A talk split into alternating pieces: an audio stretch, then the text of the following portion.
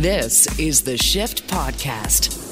Today on the Shift Daily podcast, has Ukraine's perspective on Canada changed with the Nord Stream turbine controversy? Lawyer and former judge Mykhailo Zhernakov joins us from Ukraine with that topic on our minds and an understanding of the systemic corruption in Ukraine as they continue to deal with the ongoing war with Russia. Russia is ramping up cyber attacks and Canada is on the defensive. Hank the Hacker, an ethical hacker, helps us understand how hackers can help take advantage of international events and what it's like, frankly, to live and serve in that industry. Are you okay with? Airports is on the list. And what is the best way to park your car? Some fun calls and suggestions? Bit of a controversy. Do you back in or do you pull in forwards? It's all on the shift daily podcast. This is the Shift Podcast. i wanted to leave you with something that hopefully will motivate your day. To get started at the beginning of this this monday if I could just imagine with me this scenario, if I could tell you that I would give you a thousand four hundred forty dollars tomorrow morning, you wake up on your Monday morning with one thousand four hundred forty four dollars in your bank account, and then you go to bed. Our mentality today is that you would spend a little bit of it, try to save most of it, and that's the way we do things. But what if you woke up Tuesday morning and you had $1,444 in your bank account again. Doesn't matter how much you save from Monday. On Tuesday, you'd spend a little bit more. Be like, mm, I'm going to test this out. You go to bed. Wednesday morning, you wake up. There's $1,440 in your bank account again. Thursday, you probably won't spend all of it, but you're probably going to try it out and spend most of it. And then Friday morning, you're going to wake up. There's $1,440 in your bank account again. You would spend it if you would know that I could put $1,444, uh, $1,440 in your bank account every single morning when you woke up, why wouldn't you spend it if every day you knew you were going to have it? There's 1,440 minutes in a day. If you knew that there was only 1,440 minutes in a day, you would also use them all. You wouldn't save them. You would live into them. You would create them. Everything. Every day, you have 1,440 more minutes to try to create something awesome, to try to find who you are, discover love, get a date, find your career, find your passion, everything. You wouldn't waste any of those minutes, would you? Well, you would spend all the dollars if you knew it was coming every day. And tomorrow morning, there's 1,440 more minutes to chase your passion, my friends. And I hope that is a great way for you to start this Monday. Spend all 1,440 minutes. Go get it done.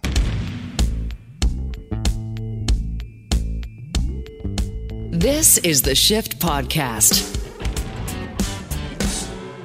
Over the course of the weekend, this weekend, an interesting conversation came up at shiftheads.ca. That's a, a link page to our Facebook group. It was shared by Bob Yoshimaru.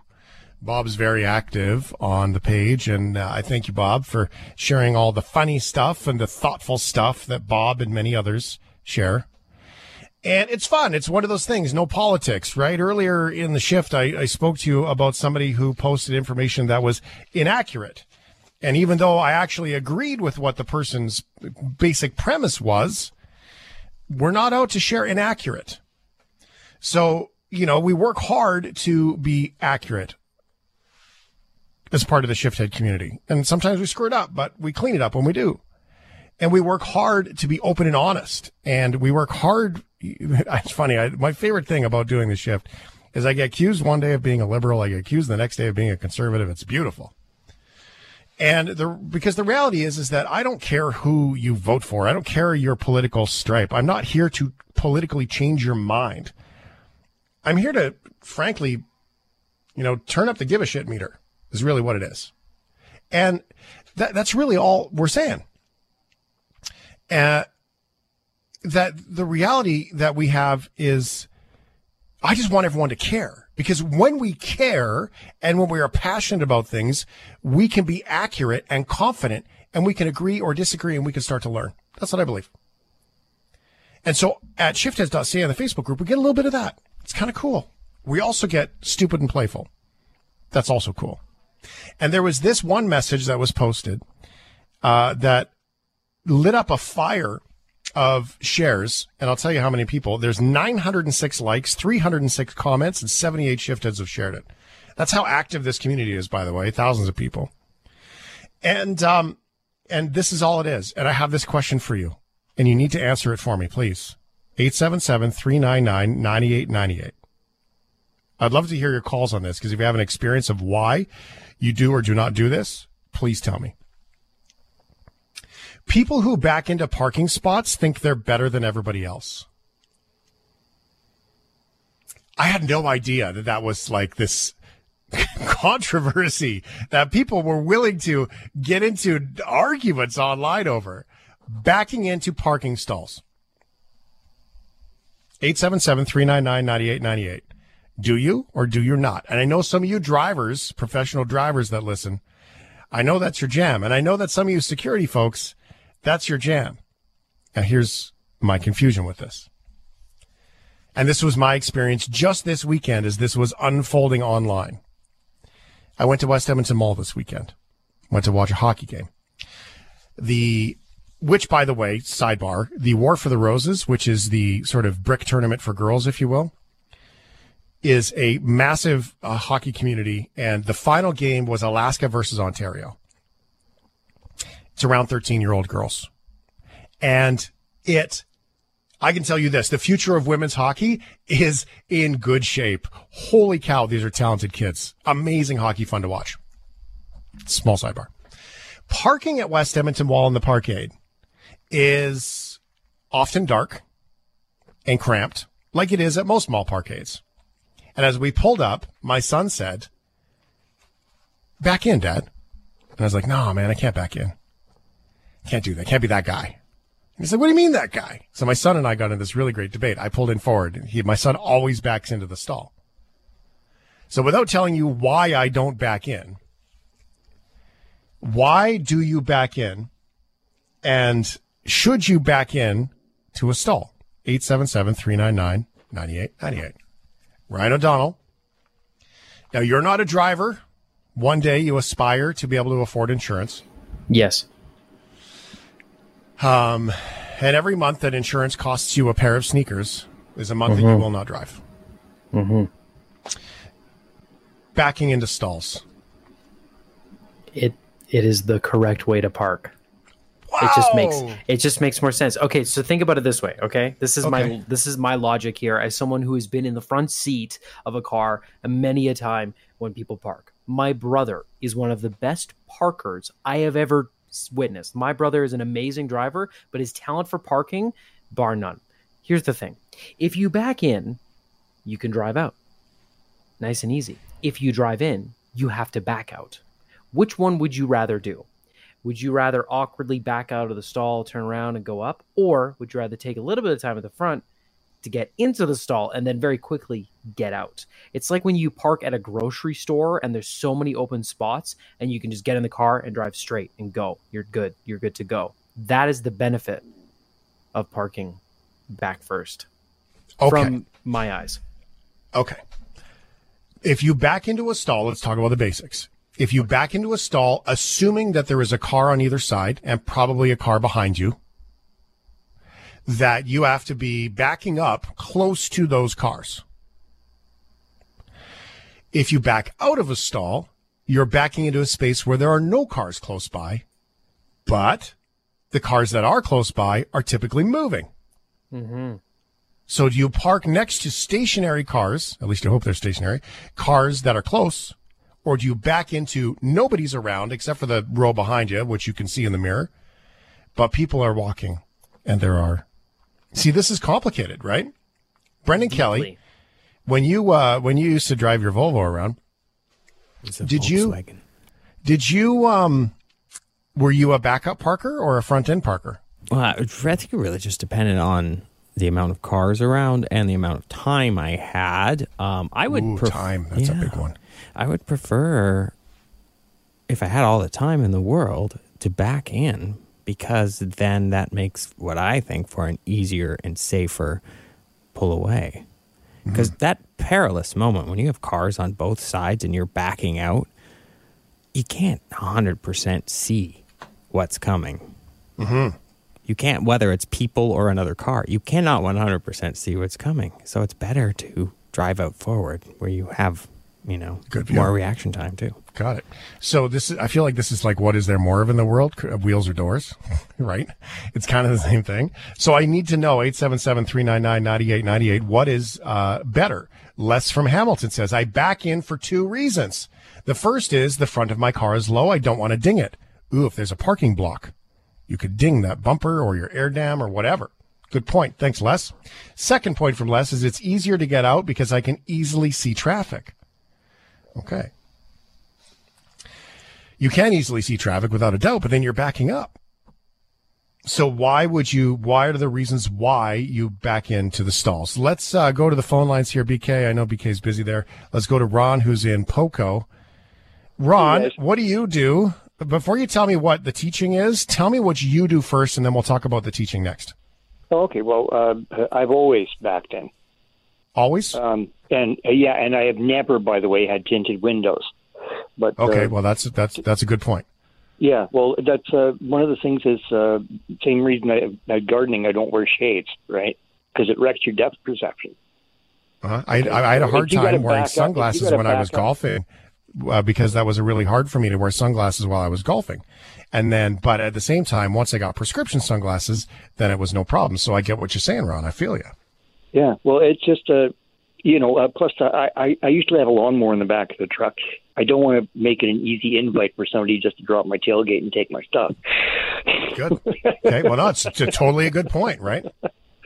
Yeah. I, I would even go the other way, though. I would say that one of the things that I was afraid of if I had something in my trunk was I wanted my trunk facing out so someone couldn't pop a screwdriver in, open my trunk, and steal things hidden behind a pickup truck and a minivan. So kind of six of one, half a dozen the other, right? That's true. That's true. Tell me about the young driver's part and some of the teachings that you've learned. Okay, well, it, it it is what they do teach. Even if you live like on a busy thoroughfare, if possible, drive into your space because if you got to back out of your driveway and you say you got a ton of shrubbery or whatever, and you're trying to drive out backwards into busy traffic, you're going to get t-boned at some point. Mm. Especially on a busy road. Yeah. So uh, Okay. even if you get honking at you and whatever, if possible, possible, uh, always back into your driveway. But okay, let me ask you this about the busy traffic then, Ron. If you're going to drive into your driveway and backing out into the street, clearly is blind spot and all kinds of things going on, but isn't Yeah. stopping traffic and backing into your driveway when people tend to tailgate and get too close anyway? Isn't that No, equally you- as you- dangerous when you're stopping traffic? you slow down a couple houses ahead and you signal. and, and Yeah. you can even go so far as throw your arm out the window too and hand signal. And as it's slowing down, people will skirt around you or they'll just stop for a minute and let you back in. That's Thanks so providing much you for this. I really work. appreciate it, Ron. yeah. Well, that, you about hope so. Thanks, Ron. Appreciate it, bud. All right, thanks. There's good insight there. Now, tinted windows is one thing that Ron said, and it's part of his, which is important to note. My, I have blacked out windows in the back of my SUV. So backing up is somewhat difficult. Now, in today's world, you have backup cameras, proximity sensors, which one of my sensors just died. I've got to get that fixed because my backup ones don't work. So that's, that's problematic. Um, but I had a guy with this winter at Costco back into my car when I was waiting to pull into a stall at Costco. It was minus 35 too, and he had a pretty cheap car and he, his bumper like shattered like glass and mine was okay. So it was like, phew. but he backed into me. He was trying to back out of a stall to support Ron's point. Um, you back in so you won't back into someone as you're trying to leave or for a quick getaway if you're robbing the place. I love it. I back in so I can see people with their shopping carts. It's much easier to leave the stall. Denise. Thanks, Denise. I think the pedestrian thing's a very good point, too. In Hamilton, we have Mary. Hi, Mary. Hey Shane, how's it going? Good, thank you. Why do you back into the stall? Why? Well, it is safer to pull out because you can see the foot traffic Mhm. first and foremost, and it's easier to pull out. Okay. Me, do you have tinted, do you have tinted windows? no, there's no tinted windows, and I am not a Okay. driver. I am a passenger. Okay. So, as a so it's very passenger, easy for you to I back have, in. as a passenger, I have seen multiple times the driver pulling out backwards, having to stop quickly because they haven't seen the people behind properly. That blind spot, right? yeah. So, Let me ask you this question. get, what's that? Is that a driver problem or a pedestrian problem? Hmm. He's my ex-husband now. I feel like there's a I'm going to run him over kind of uh, thing coming here. But then this, sorry, he was the problem. I No, love it. I love it. You're evil. He said that to me. this is no different. Then what way should the toilet paper roll go? Really? Come on. Well, statistically, Whatever it actually is different. with as a driver. Ryan do Ryan actually gave us some stats that uh, said that uh, he shared with us that there was more. We used more toilet paper. This is his conspiracy theory. He can put on his tinfoil hat all he wants, and I frankly agree with him. That this the research says that if you put your toilet paper over the top, you, we actually use more toilet paper. That's why they market it that way. That's why they print all the pretty pictures on the toilet paper that way. So that is curious. Um, but Wow. whatever you're most comfortable with, the question is, is what is better? is it better stopping traffic to back in because some people are no good at it? Or is it better to stop traffic backing out? That's the question. It's tough one. And do you hear a tree fall in the forest? Right. It's very true. Mary, thanks so much for the conversation. I appreciate it. All right, Shane. Have a great one. Take care. You too. Mary's in Hamilton. 877-399-9898. Don from Pembroke. Hey, Don. I am the worst backer-upper, and I'm not ashamed to admit it. I drive a dually, and all the parking spots are way too small. Well, there is no denying that. Uh, I had a, not a dually, but I had a full-size pickup truck trying to parallel park downtown. Boy, oh boy, you want to see difficult. That's tough. 877-399-9898. Pulling into spots. This is a conversation that happened over the weekend at shiftheads.ca in our Facebook group. There are a ton of people that asked, uh, answered this question. People who back into parking spots think they're better than everyone else. True or false?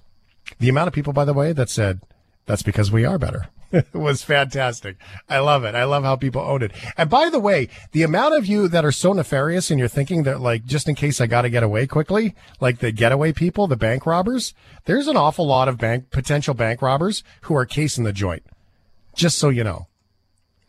877-399-9898. Another point. If your car won't start and you need a boost or tow, are you facing the direction for easy access to the hood or tow hookup?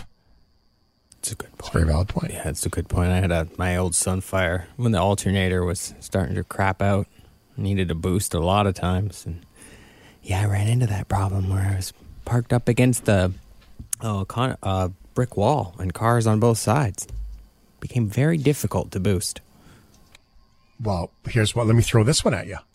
Because when you worked on car lots, I'm sure that you had to boost the odd automobile when you were working for Volkswagen and driving your Volvo. Oh, uh, yeah, oh, no, other way, flip that.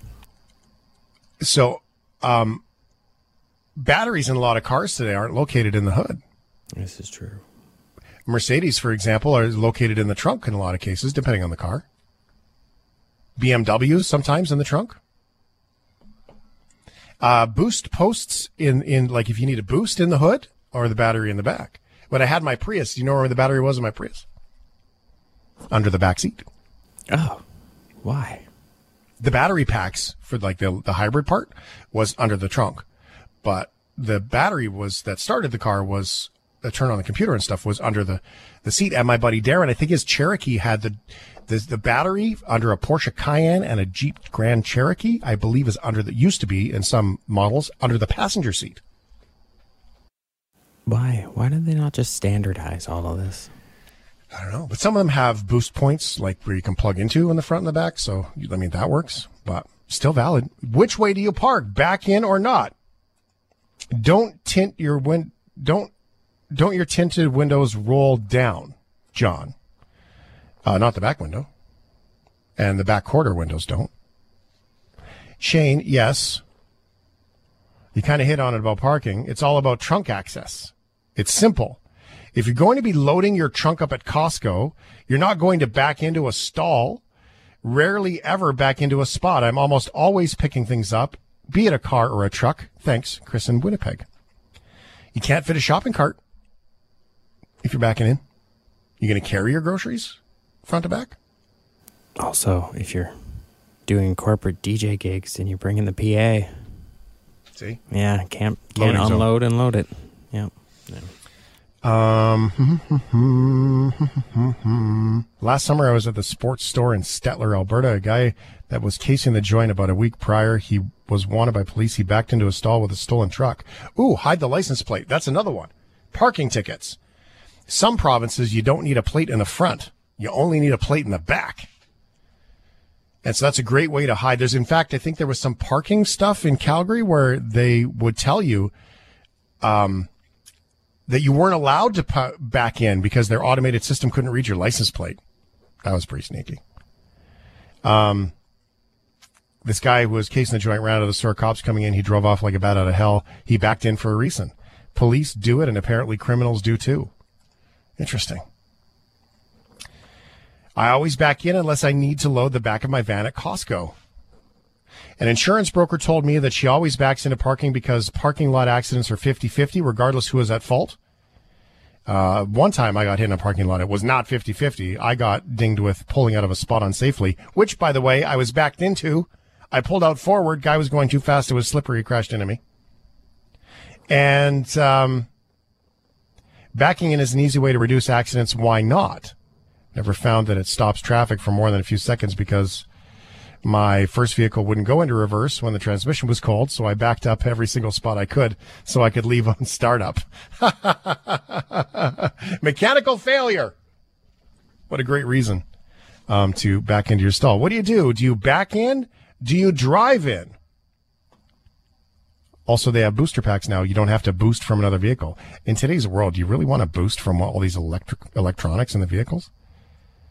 Uh, quick getaway if you're a bank robber. 877-399-9898. Um, there's an awful lot more here that I can't get to. Um, anyway, uh, there's more. If you back into your spot, why do you do it? I want to know. I want to know why do you back into the stall? I'm terrified that I'm going to, you know, give the little boom dent into another car. But if you got a backup camera and all the things, maybe it's a fit. This is the Shift Podcast. The war in Ukraine has been um, very active over the weekend, this weekend. Uh, the relentlessness of Russia shooting rockets into places where rockets don't belong. I say that um, temporarily ignoring the fact that they shouldn't be there in the first place. So there's been an awful lot that's been happening, and the best way to get this insight is to hear it from the mouth of a Ukrainian. Mykhailo Zhernakov is a uh, former, well, still technically a lawyer. I guess you're not a former lawyer. You are still educated. So that's a fair right. one. Yes. Uh, you you. were formerly employed as a judge, and now you work uh, in advocacy work and in uh, trying to change the old world of Ukraine into a world that uh, is uh, envisioned, uh, included in the vision of, of so many Ukrainians that that's there. Now, Mykhailo, this is going to be. I'm inviting you to be uh, very direct with me today because Canada has done some things that, uh, frankly, I think stink. Uh, but we need to talk about the view on Canada in a minute.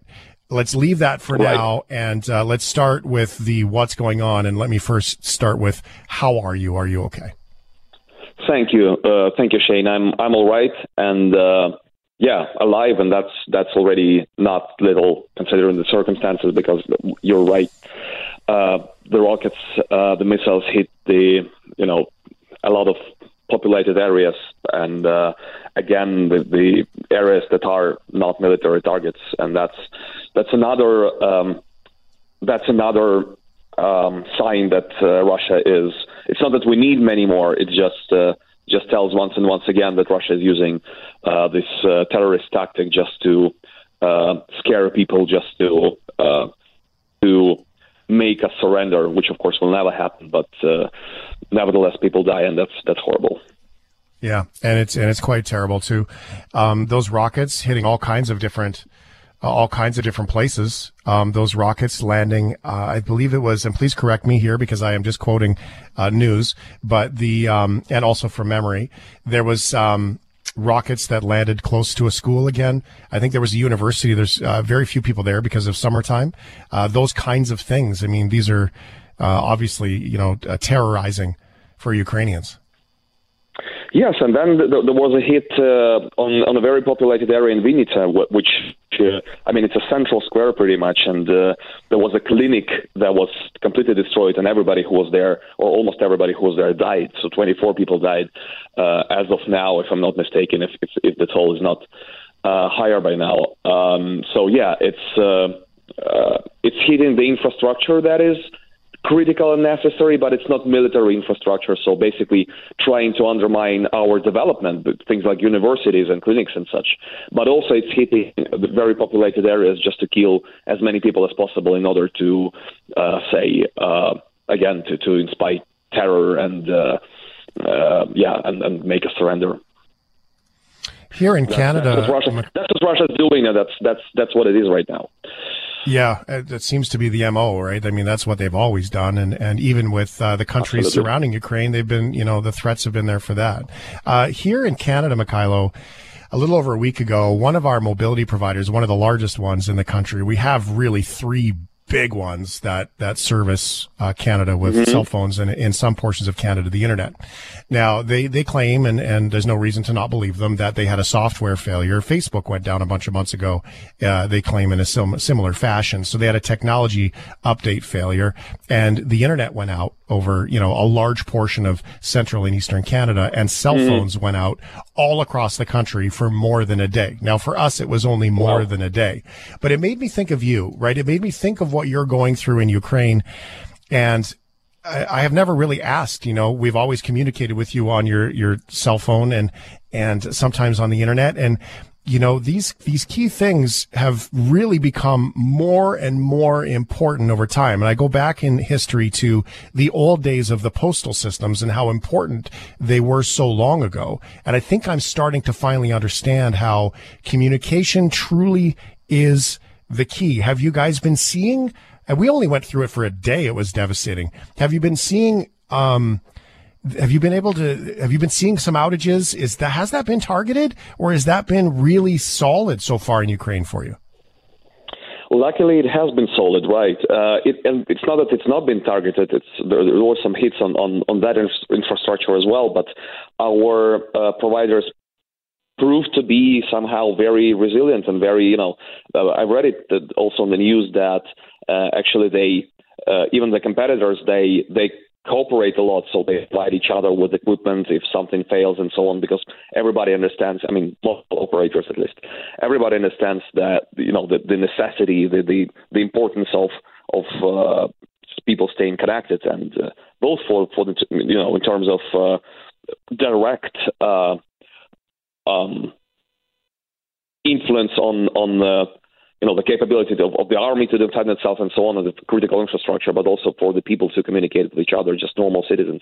And I think that's uh, that's beautiful because, uh, quite honestly, I was myself preparing for much worse uh, things, and, and and so were the other Ukrainians because you know we I, I thought what what if you know what if uh, heating fails? What if the electricity? What if we have no no electricity? Of course, there's there's towns and there's uh, smaller uh, settlements in the near the, nearer to the front line when when the, there is uh, where there is uh, uh, not as not as much you, you know you can't you can't you can't fix things as as fast as as you, you know you can you can do in other places but mostly for for most of the the territory it's it's still working and it's uh, it's somewhere close to the miracle because it's it's really you know it's it's it's really um, uh, yeah, it's heartwarming and it's um, uh, to see how you know how everybody is united and how everybody uh, tries to keep do, does their best to, to keep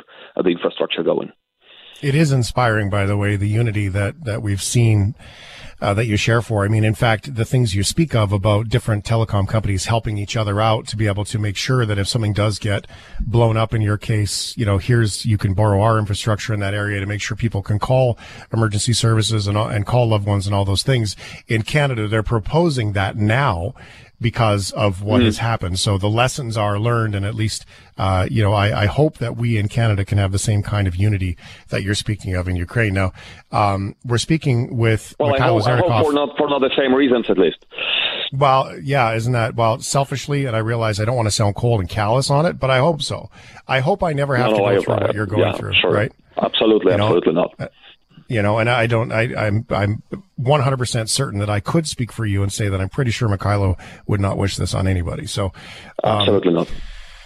But unity is a thing, and we haven't seen like uh, unity fracture in Ukraine. We haven't seen that yet. There's been nothing, but there was a couple of changes inside government just recently over the course of the weekend. I think this weekend, right? I think the president in Ukraine fired the security chief and top prosecutor in Ukraine. Is this is this a good? I I, I don't need I don't know how to ask this. Is it good or bad? Surprising? Uh, expected? How do Ukrainians feel? This is the first fracture I think that we've seen in in political unity in Ukraine.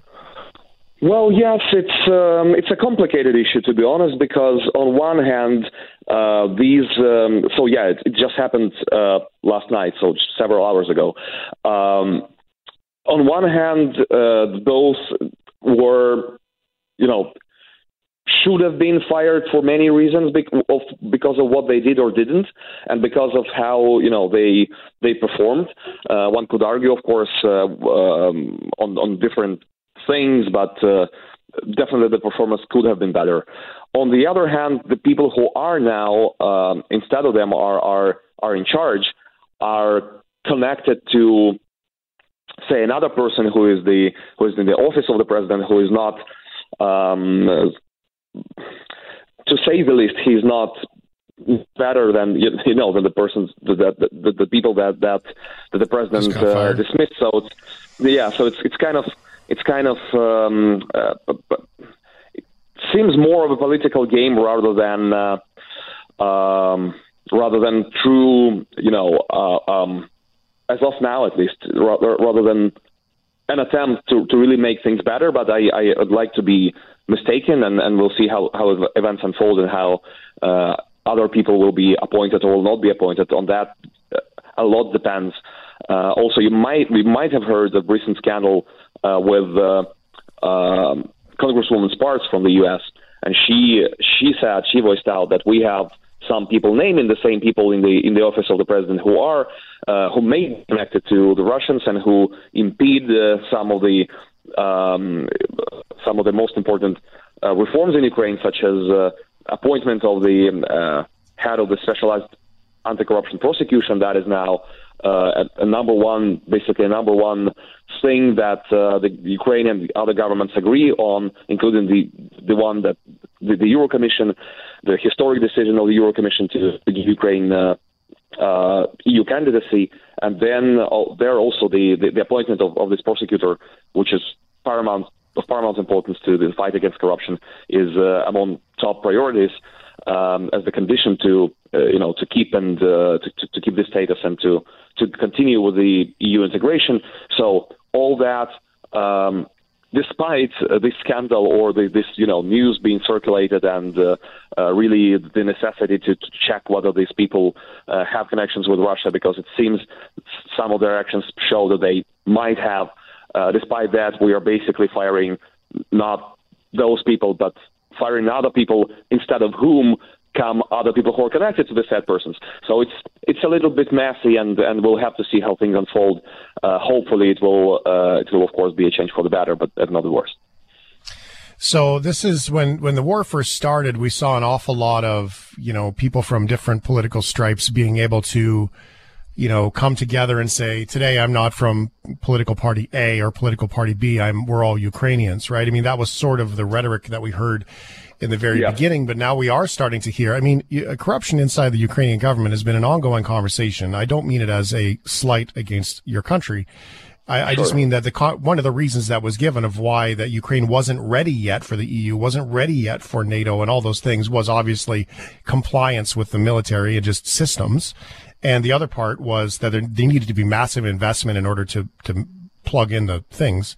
And then the other part was that the the political system was still had too much old school Russian corruption that was infecting it. And it must be hard when you're trying to create the new version of Ukraine. It must be incredibly difficult to cut through these people that could be it's kind of like a Trojan horse, right? These people that are sitting, waiting, and playing nice today, but they might have alternative yeah. agendas. I mean, it's got to be hard for the, the people of Ukraine to trust it. It's got to be hard for the uh, political and, um, you know, the uh, the legal work inside Ukraine, and then also, I mean, it seems to be starting to fracture countries outside Ukraine, saying, "Well, where's all the money going anyway? Is it going to the right places?" That that's problematic in the big picture of these things.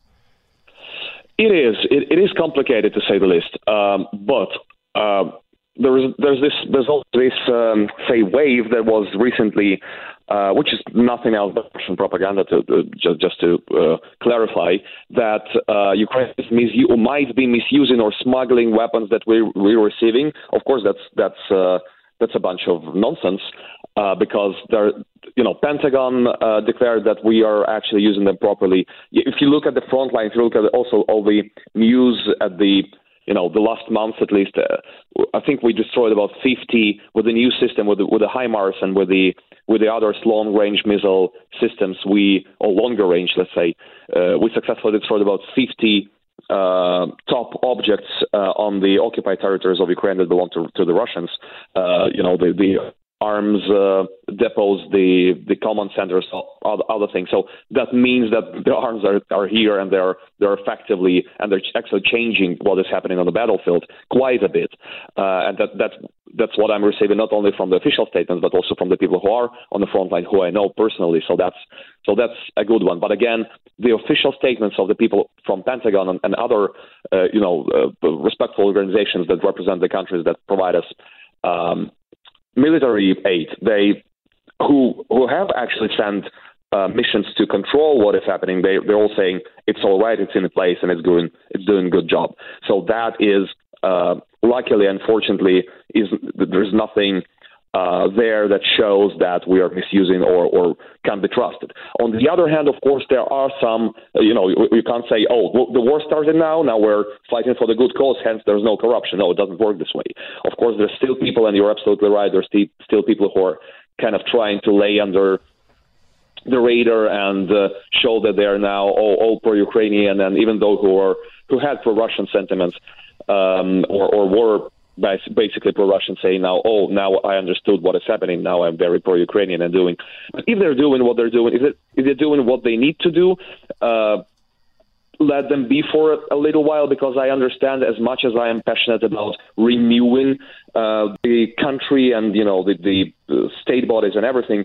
Uh, it is very hard. It is extremely hard to uh, do both at the same time. Effectively fight the war, to ha- and, and have you know people in place who have managerial skills and who can provide. Um, on the other hand, to uh, cleanse massively everybody out of this. So the, the two kind of contradict. So that is why we also have to find the right balance not to impede reforms to achieve as much as possible because to make reforms and to clear to, to clear country of corruption this is the way to win this is not this is not something that happens after we win this is this is what hap- what is necessary to win uh, yeah but on the other hand we have to also kind of have some stability uh, in sight. And by the way, uh, I, I, forgot to mention the, the problematic SAPO appointment. The president publicly said that uh, that's going to happen quite soon. So that is just recently when he fired uh, the two top people. So that is uh, that's a, that's a piece of good news when it comes to reforms. Well, and uh, let, allow me to provide and punctuate that with the distinction that all governments around the world have corruption in some fashion. So it's not like this is an isolated Ukraine thing. Let's provide yeah, that perspective yeah, true, grounding, true. grounding as well. Okay, so here's the hard stuff. I need you to be hard on me, uh, Mykhailo. We've got about three minutes left here. Um, Canada has agreed to send the turbines back, which is the uh, the way this works. Here's the quick Coles notes. It's a Russian-owned pipeline, but you uh, but Germany needs the turbines to pump uh, natural gas and oil into Germany for the winter time. Canada had the turbines for maintenance. Uh, Canada has agreed to send them back. It's against the sanctions to do that but they said for whatever reason that they're going to do that, which obviously Ukraine, it's a money cycle between Germany back to Russia, which affects Ukraine. How do Ukrainians talk about Canada in this conversation? Well, if that's first of all, it will not be hard on you personally. I know you didn't you, you didn't do anything to, uh, at least from what I know, to um, help this well, decision uh, take place. So yeah, um, um, no hard feelings. Uh, also, I, I mean, if it, if it's the first time we're, we're speaking about Canada doing something that was kind of against Ukrainian interest, then you know I think we're still in a good place. I, I don't think uh, you know uh, Canada is to blame for for things, and we're still grateful for all, all the all the help you guys are providing. Continue doing so. Uh, yes, it is problematic. On the other hand, the um, uh, the turbine issue because because of two reasons, or because of one one reason actually. And you can't reason with Russia. You can't really. They have this thug mentality.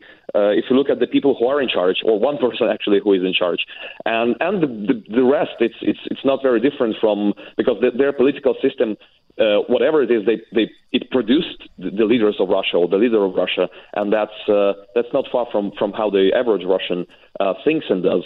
Uh, they have this stag mentality where they see every attempt at negotiation as weakness, and every ceding of anything, territory, you know, parts of sanctions, whatever, as as uh, an invitation to do even more and to you know to, to exaggerate, to attack, to to try and grab even more interest, territory, whatever that is.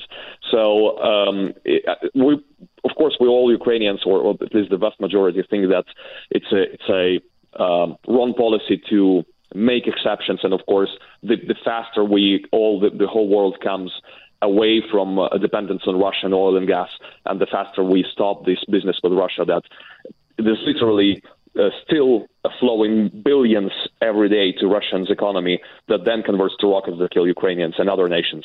That's uh, the, you know the, the faster we make make this decision, whatever it takes, the better. Well, the uh, the opinion it seems to me, from what I've heard, and this is just an anecdote of conversation. It's not statistically accurate, but I would be mm-hmm. willing to bet money that this is not the only person uh, in Canada who believe this. So it's a text message that we received during this conversation from a man named John, and John says, "Send oil and gas, help Europe get off Russian oil and gas. Don't send turbines and help Russia bomb medical clinics." And I think that sentiment is very clear among Canadians. I think Canadians yeah. are a little bit confused. Canadians don't want to see Germans freeze by any means. Uh, that's for sure. sure.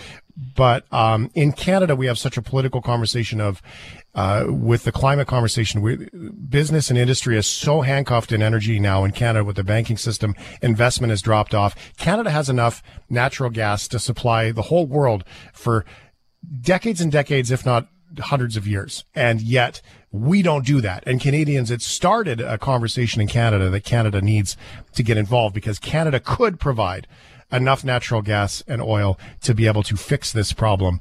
But the Canadian government also won't do that. And so there's an extra layer of the turbines I think that Canadians see, and it's frustrating for all of us. And uh, I just personally, Mykhailo, uh, I, I think that sucks, and I'm sorry that that's the way it's happening. And we as Canadians need to do better to hold our government into account because those are the true decisions that are impacting your country. And I thank you very much for being here, brother.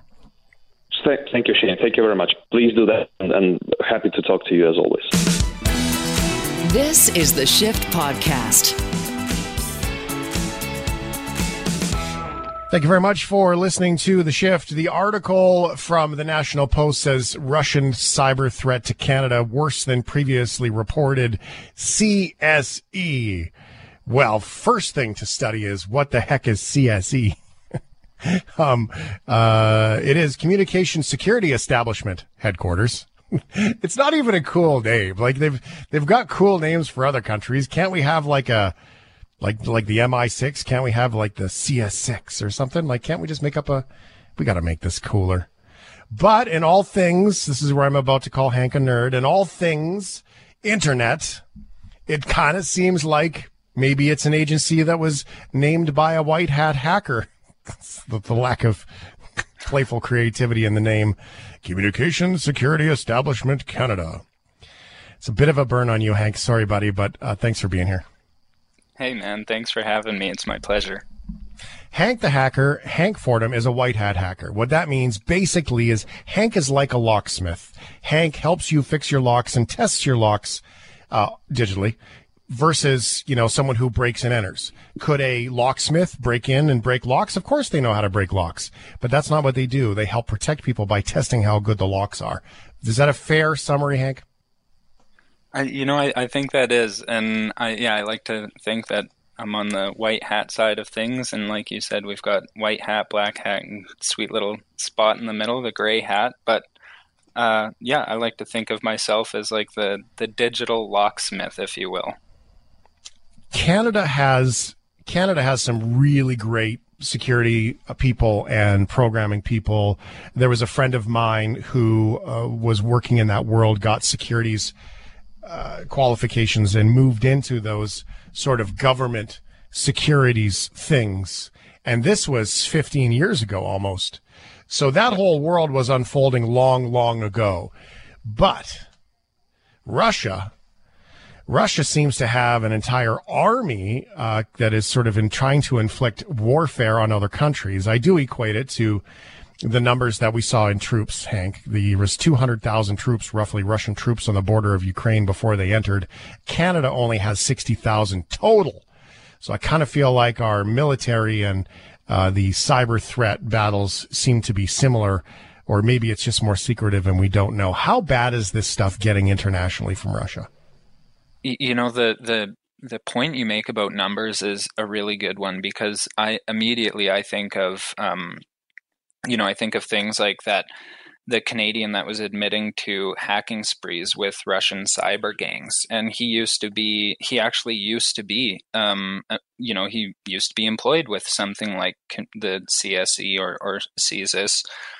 And he ended up moving to Russia and now he's, he's supporting them with, with cybercrime. And, I, I, and that's something that I saw when that Conti gang. There was there was a, a Conti ransomware group that got um, they got compromised a few months ago, and that was one of the biggest things that a lot of security researchers noticed is they're relying on North American talent, and uh, you know it's it's odd that uh, we we have all this North American talent going over there, and their numbers are growing so much higher. But we're not really focusing on building the same level of cyber armies, or even you, you know armies in general that that some of these other superpowers are the establishment is tough to battle though hank. Like uh, you and i've said it in our private conversations. It is a lot easier to make more money being the bad guy. You can do it faster. You can make as much as you want. I put it the same way on singers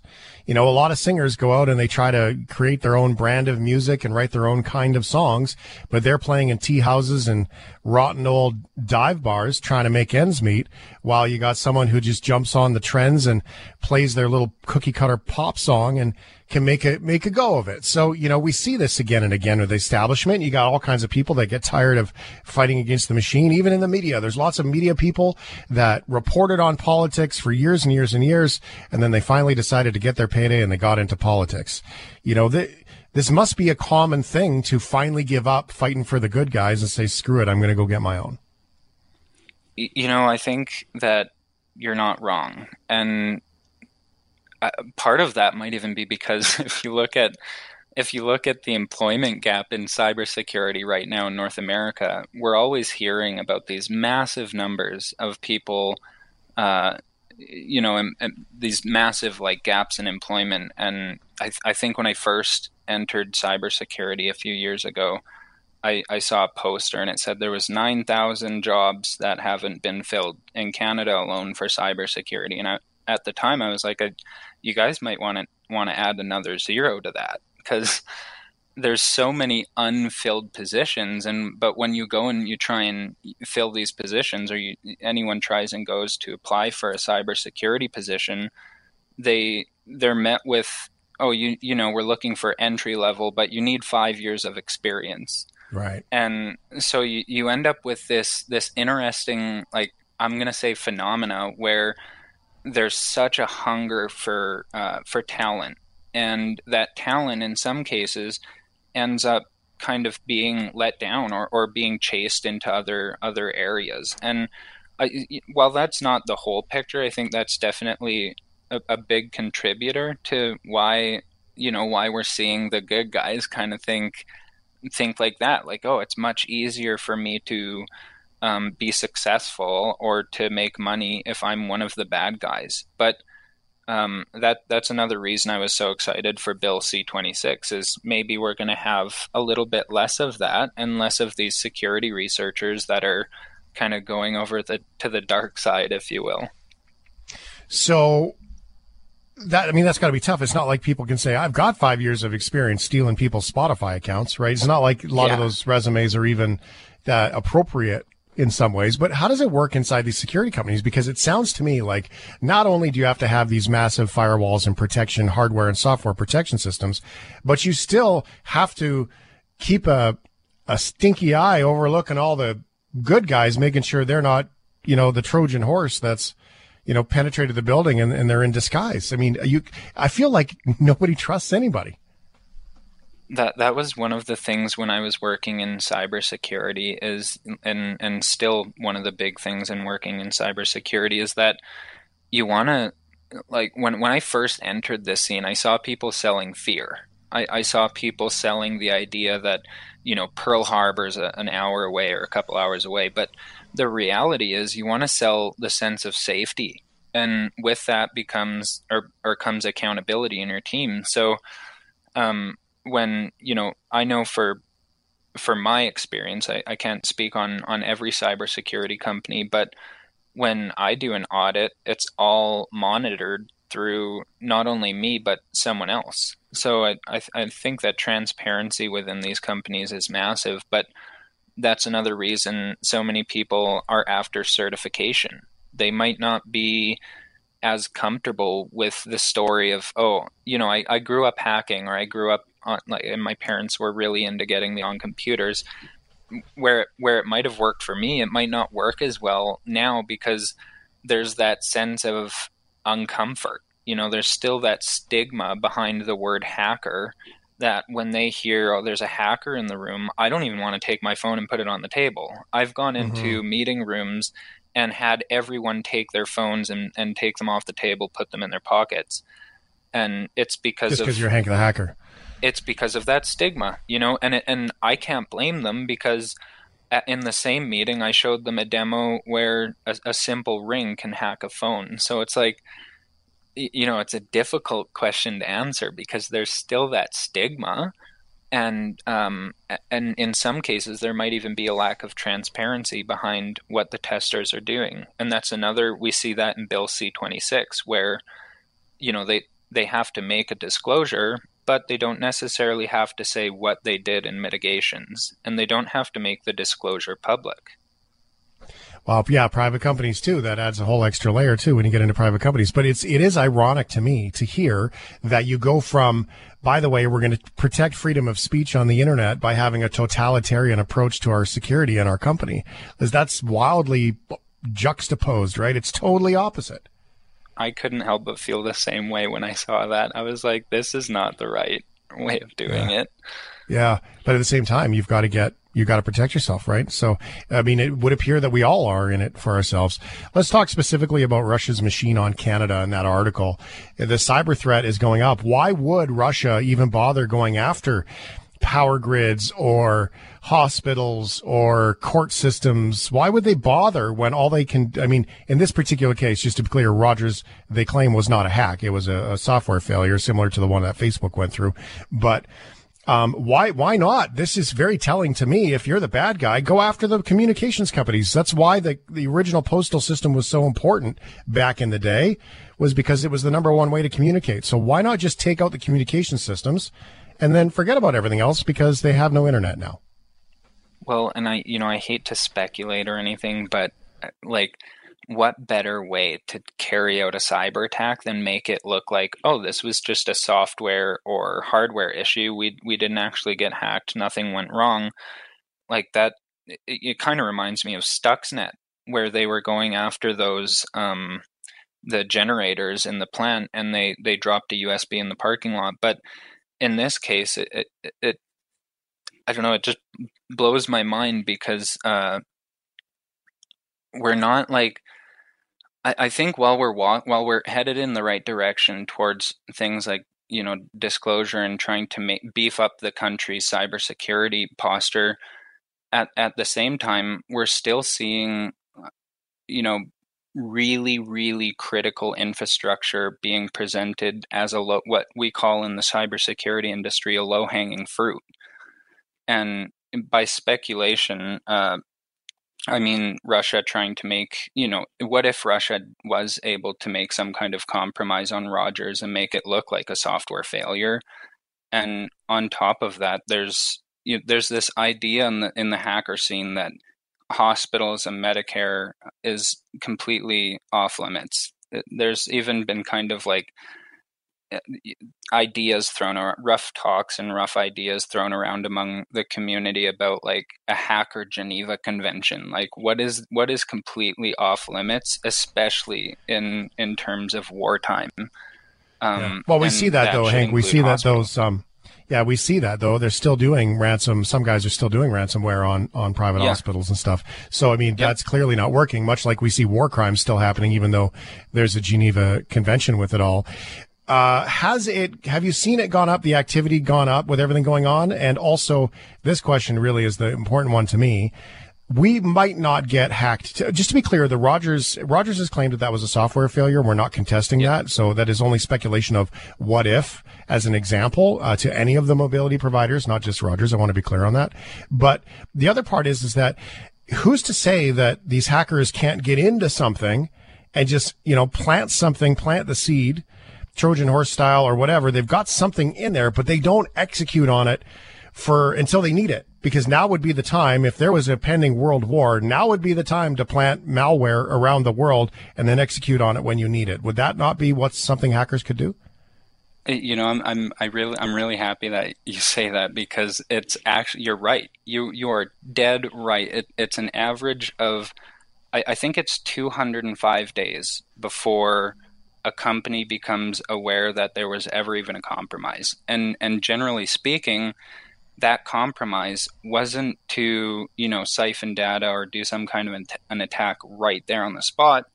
It was to save it for later eh, for when it really really matters. And i wouldn't be surprised with just because of how much of a low hanging fruit some of the medical system is if they're already compromised eh, or if they're not already compromised in, in some senses and they're just waiting until it, it hits the hardest, or they're they're laying low in the background and siphoning data, which we've seen in the past. We've actually seen that in the past, and uh, I can speak from a little bit of experience when I say that within the last year, I've definitely noticed that uh, healthcare employees have become more of a target for uh, advanced persistent threats and just hackers in general, cyber criminals in general. This is the Shift Podcast. Are you okay with airports? Yeah, I'm uh yeah, I'm actually really excited to go back to one. I've got a couple of flights planned for later in the year, and I haven't been to an airport since about this time last year. And uh, aside from the, you know, temporary chaos and the uh, airports. I think it's going to be a good time. I like the pre-flight excitement, and uh, I don't know, they just have a certain energy about them. Am I right? That's fun. BK. Yeah, like most of the airports I've been to, been to a lot of airports around the globe, and uh, I'm going to be in two on Friday. Well, conceivably be in two. I'm definitely going to be in one. Hopefully, I make it to the other one so supposed, yeah, we'll see. We'll see. We'll see how that goes. But yeah, supposed to be a safe assumption. Supposed to be. Yeah. Well, I'm traversing an international border, heading from my homeland to my homeland, and then from my homeland back to my homeland. I have documentation that says it for both ways. So hopefully this is good. This can get me in and out Hopefully it works. You never really know. Uh, I love airports, man. They're one of my favorite places in the world to go. I've even gone as far as taking my notebook and going to the airport and just sitting down and looking at airplanes through the window, scribbling some notes, reading a book. I find an incredibly peaceful place. Flying internationally, though, if you're going on a vacation, it's always nice to get there a little early. And one of my favorite things is to fly from Calgary to Vancouver when I go to Hawaii, go to Calgary to Vancouver, and then get there early for the flight to Hawaii. Go to that international wing there because you get a little shoulder rub, a little shoulder rub place. There's a Vancouver Canucks restaurant there. You get a little burger, have a beer, a little buzz on, on the plane, off you go. Nice. It's one of my favorites. One black cat decided it would rather chill at the Boston airport instead of being with its family because, you know, cats suck and dogs rule. The cat, named Rowdy, escaped from her kennel after the family's flight from Germany arrived at Logan International Airport on June 24th. A mm-hmm. cat that got loose at Boston Logan's airport. You hear about this? No. Three weeks ago, this cat was lost, now been found safe. Rowdy and her owners arrived on a flight from Germany. Turns out the cat went chasing after some birds and then disappeared. Oh, Bye. For three weeks, Rowdy was on the run despite some occasional sightings. But yesterday, she was finally caught. Airport workers say it is unclear whether Rowdy got tired or hungry. Catch me if you can. Appears she finally gave up the chase. Her owners say they are overjoyed to have her back. Are they really? It's a cat. Well, no, I, I think cat owners love their cats. I am certain they are overjoyed to have the cat back. I don't think the cat is overjoyed to be back with the family. It's a cat. It can do its own thing on its own. You know? Cats. That was from the Today Show, by the way. Uh, Jennifer Mehigan, a spokesperson for the Massachusetts Airport Authority, uh, told WCVB TV, a lot of letters, the capture came at a cl- after at the close of an extensive search. Well, I certainly hope it didn't come at the beginning of the search because that'd be a waste of time. But thank you. Searching for Rowdy became a community effort with everyone from construction workers to airline staff constantly on the lookout, hoping to find a positive outcome. Mehigan said. Massport, not a typo, staff set up a wild set up wildlife cameras around the terminal in areas she's been seen as well as safe release animal traps to catch her. Massport, Massachusetts airport, also contacted by multiple animal organizations offering assistance to find the damn cat. Okay. That's great. I'm glad you got your cat back. Yeah. I have two questions. Number one, they give them away for free at most places. I wouldn't worry. Two, when the how did it get out of the cage? Because Yeah. at least in Canada, when you fly with a pet, those cages have to be zip locked, and you're not allowed to open them. Ever. Not allowed to give them more water. Not allowed to do anything. Not allowed to take it out and walk it. Not allowed. The only person who can take that animal out of that cage is the owner, and if they and it has to go through security to do that. Do you know why? Hands up You if you know want why. a yeah, you don't want a wild animal just roaming around the airport. I give you half points. Why would you not a wild an- want a wild animal rolling around the airport? Uh, Two reasons. Sneak onto a plane and transmit diseases to other parts of the world. Ooh, that's very nefarious, but that's not one of the reasons. Okay, no. What's the other reason, Shane? Uh, I don't know if you've ever um, imagined the suction power of an engine.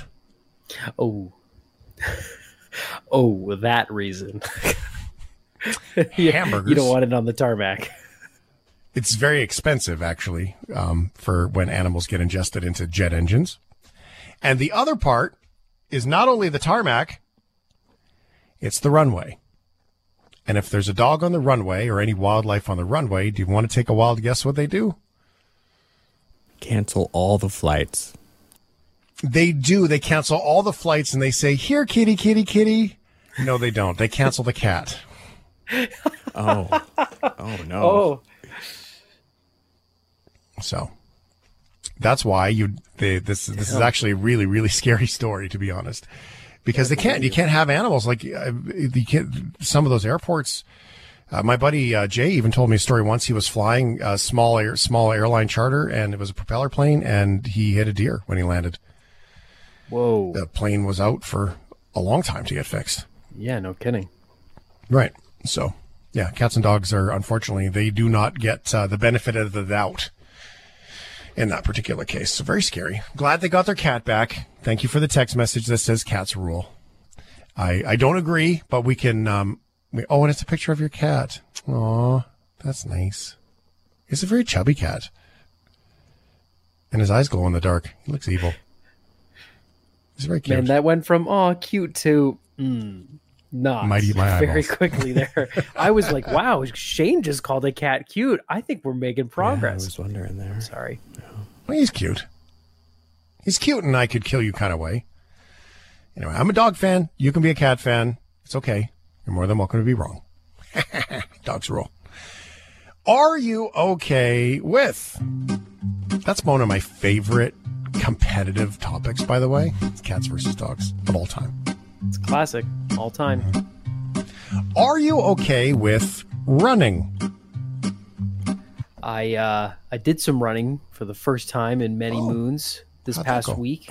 On Friday, I went to the gym for the first time in my entire life. I used to work out at home, but I've never been to a gym before. Ever. Really? No interest. No interest. I didn't feel like getting silently judged by some buff dude in the corner or anybody else, right? Like I don't that's not I don't Yeah. need that. So I went to a class which was great. Except it was a very high intense class and Mm-hmm. we started on the treadmill and I remember the coach telling me if you're sprinting, if you're do, do if you're running at this pace, don't worry about your incline, do the speed. If you're power walking, raise your incline, not your speed. That kind of thing, right? I did not remember that, and I did both, and I, I was dying. I thought, like you know, taste the blood in the mouth kind of thing. Yeah, it was it was that. But I burned a thousand calories, so who needs legs? They're fast. Uh, you know, uh, my legs, I could barely move them the next day, but it was fine. Worth it. It was fine. It was fine. BK runs for fun on the weekends. He I does. do. I haven't ran in a couple, wow. I should. I was considering starting again, considering I'm in peak running area now that that I live. But uh, yeah, it's been, and by a while I mean like four weeks. That's a long time. That's a the hiatus. That's quite a hiatus for me. That might be the longest hiatus for me since like 2015. Um, four weeks off. So we'll see. And I've only been running really short distances recently. I haven't had any races throughout COVID. Um, so yeah, I've only been running like quick 5Ks.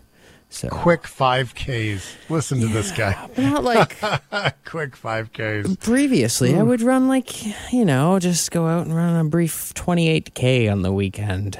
It's very meditative when you get into those long distance runs and the whole world- Meditative isn't the word I would use. Oh yeah, it's meditative. Yeah. Once you once I you came up the stairs twice in five minutes this weekend. Hmm? Once you get past once you have the breath capacity to run that far it becomes incredibly meditative once you get over that I can actually takes I a think- while, I though. think Brendan's right. I actually when I got in the groove on the treadmill, and I know it's just a treadmill, it's my first time, but I did like you get in the groove and you kind of your brain just doesn't really think. You just run. And it's it, it is kind of nice. I'm excited to do that without the blood in the mouth and almost falling off the treadmill part in the near future when I get into shape. it's, it's it's called the runner's high once you get over that the runner's high kicks in the endorphins Oh, kick nice, in man. I have never in my life had the experience of a runner's high. You know what I've had the experience of? Oh my God, I'm going to die. Yeah. Yeah, you, you haven't runners done die. it you haven't done it enough you Well- haven't trained your How many times do you have to feel like you're going to die before you get high? Like, that's crazy notion. Well, you start when you start. You start by going very short distances, and just even as long as you can even go, and then you just walk and you do a walk, run, walk, run thing. Uh, you got to work your way up. You can't just. Oh, some people do. They just go like right into a 10k. I don't know how they do it, but uh, you, you don't want to do it that way. They probably own cats. Anyway, any chance to beat up on the cats, man? Yeah, that's fair. Okay. I, I'm feeling inspired. I uh, if I go running this week, I will tell let you know. Sweet. All right. It is a hell of a workout. I used to love it when I could do 5K. That was awesome. I really was actually for me. I really enjoyed 3K. And I know that's really short, but for me, that was a really nice run. Like I thoroughly enjoyed 3K. I have problems with my hips and my calf, my calves, so they get pretty sore quick. My uh, favorite distance is the half marathon at 21.5. Favorite? Yeah, actually, it is my favorite 20 distance. 21? Yeah. Yeah, I love that. I love the half marathon. I want to do a full That's a one, but that's chunky marathon. I would do a half marathon in a month. Yeah, just spread it out. Yeah. I was like your walk run theory. I, I run, then I take a few days off, and then I run again. Half marathon. Yeah. All right. Um, there is a way to burn even more calories when you're running. Uh, it's true. Several scientists say you can burn 100 calories every 10 minutes while running on all fours, like a bear or a dog or a cat getting out of its cage in an airport. And a man from Indiana claims he's gotten, uh, quote, insanely ripped by running on all fours every day for the past 323 days. There's no inspiration coming from any sort of animals. Uh, I'm not trying to imitate anything. In fact, the all fours practice was born about a year ago when Nathaniel's calisthenics practices, jujitsu, and breakdancing started to wear on him. I was suffering from a lot of pain in like my wrists and hands and shoulders and stuff. So he started doing daily planks and bear crawls, which naturally progressed into this. So I do about uh, a minimum of like 30 to 45 minutes a day. How has your body changed since starting the challenge? Uh, well, I mean, in obvious ways, the kinds of things that I've updated on my my page, abs, and whatever all of these are. The areas that a lot of people don't see, it's just kind of harder to to notice, are the mobility gains that I've had. Um, how much, again, how much better my body feels. Nathaniel doing his all fours practice at the gym, even under the Gateway Arch in St. Louis. Are there areas where you're like, yeah, I, I I'm not going to do it here? Uh, yeah, I mean, obviously, like I'm not going to do something that's like gross or uh, like. Uh, well, I mean, I have, I have, I've definitely, I found out that like just putting your bare hands on the sidewalk, you're taking some risks there. Do people ever stop you and say like, "What's happening right here"? Uh, pretty much never. A lot of people kind of underestimate how little people care about what's going on around them. I have so many more questions. Yeah, I agree with that lady. Yeah. That, that's from ABC7. Uh, despite the good workout, it's not faster or any more efficient than running on two legs. We've evolved to move faster, more efficiently through bipedal motion. Our arms would have to be longer in order to run fast on all fours. Anybody want to talk about scrape knees? Scrape knees, but I definitely sometimes still run up the stairs on all fours. And I know a lot of my friends do that too. That's weird. It's fun. I don't know. like a cat. But maybe uh, I suggest you'd watch this guy like go on TikTok. His his wrists, his forearms are as ripped as my entire bicep is. It's ridiculous. Like it, it's actually changed his body. The way that fact that he does this, and Yeah, back in time. Yeah. Yeah, I mean, yeah, he's Neanderthal. literally doing the Neanderthal. Uh, well, watch in like six months. There's going to be a diet to go along with this. The Neanderthal wo- uh, fad. I uh, have done quite well over the past year. I've gotten the vanity muscles going. I was great on the beach last week. It was fun. Got the little ab thing going on down there. I, I didn't have to crawl around on all fours. I just did it through the traditional way of Yeah. exercise. It seemed easier. Yeah, that'll do that it, eh? way. It seemed much easier. Yeah, like this. I I'm with BK here. That's weird. All right. Okay. Um. Weird. All right. Um. Okay. Are you okay with peanuts? Yes. It's my son's nickname, actually. Oh, it's a good nickname. I uh, I went most of It's my a life better without nickname when you're six foot five. Yeah, right. It's like big. Yeah, my mom's friend growing up is like six seven, and his nickname was Tiny. It's just it's excellent. Yeah, the But- coaches loved it in hockey because they'd yell out to him on the ice and like they'd be like, they like peanut, hey peanut, go get that guy. Oh, that's Coaches like that. We uh, should start Peanuts calling. Yeah, your brother was allergic. Hey, for yeah almost yeah like i basically didn't have peanut butter growing up at all and now as you know around 40 minutes ago every night that I've done the shift. Seriously, I have had toast on peanut butter, except I ran out of mm. peanut butter, so I had cereal instead. But it okay. is the best. It's just so good. Uh, speaking of airports, I always get the peanuts on the plane over the crackers. I always, mm, like nice. the peanuts. Although they don't do the peanuts anymore. They don't do the peanuts no, anymore. They do pretzels. Do the oh, that's pretzels are may contain almonds. Salted almonds. I was also saying we should give Ryan O'Donnell the nickname Stretch then, if we're gonna do the opposite thingy, because he's he's little. Uh, Instead of calling him tiny, uh, he's just, he's little because he's little. I would I would prefer Titan or uh, long. I like stretch. when um, I like when you see like a tiny dog and they're like, "Here, Thor." it's just barks like it's a little chihuahua. it's got the terrifying, like little yep. Yeah. Anyway, we were talking about peanuts. A man in Colorado loves peanuts and his city, so he decided to celebrate them both at the same time. He created goggles with a spatula attached to them, sticking out from his nose like Pinocchio. Then he whacked the peanut up an entire mountain. It does feel good when you finish it. Early Friday morning, Bob crossed the proverbial finish line, marking the end of a week long journey. Thank you. We have a jewelry box for the peanut. All right. The peanut pusher in good spirits and his body also faring well. I'm surprisingly in really good shape. I don't, I don't feel sore or anything. It's just the dehydration sort of kicked my butt a little bit. And uh, I know I lost some weight. So I know I lost a lot of weight. Bob's advice to the next person nutty enough for this push don't do it alone. Have help. Bring lots of water um, really, that's all they need. Looking for a peanut. There it is. Bob set the new record Friday for this out of the box endeavor. Letters from the city of Manitou Springs and Colorado Springs to congratulate this local icon on his one of a kind victory. Those are awesome. Thank you. That's awesome. Now, Bob is heading home and taking a well deserved nap.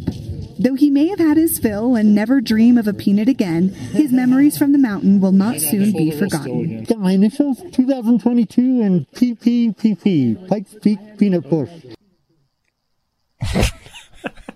what has happened to this show? We were doing so good. I know.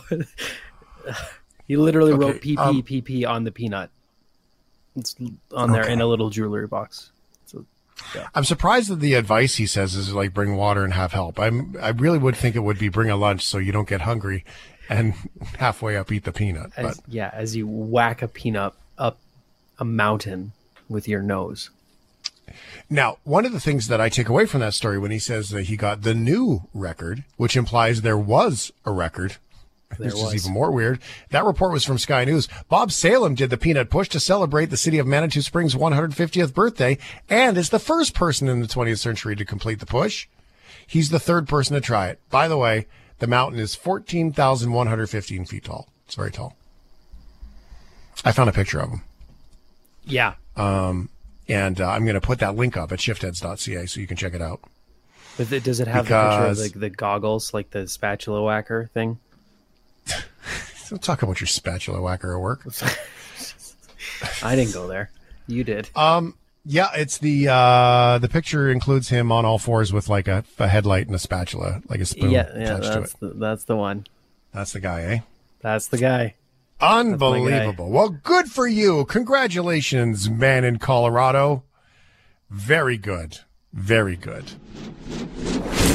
Thanks for listening to the Shift Podcast. Make sure you subscribe, rate, and review the show and share with anyone you like.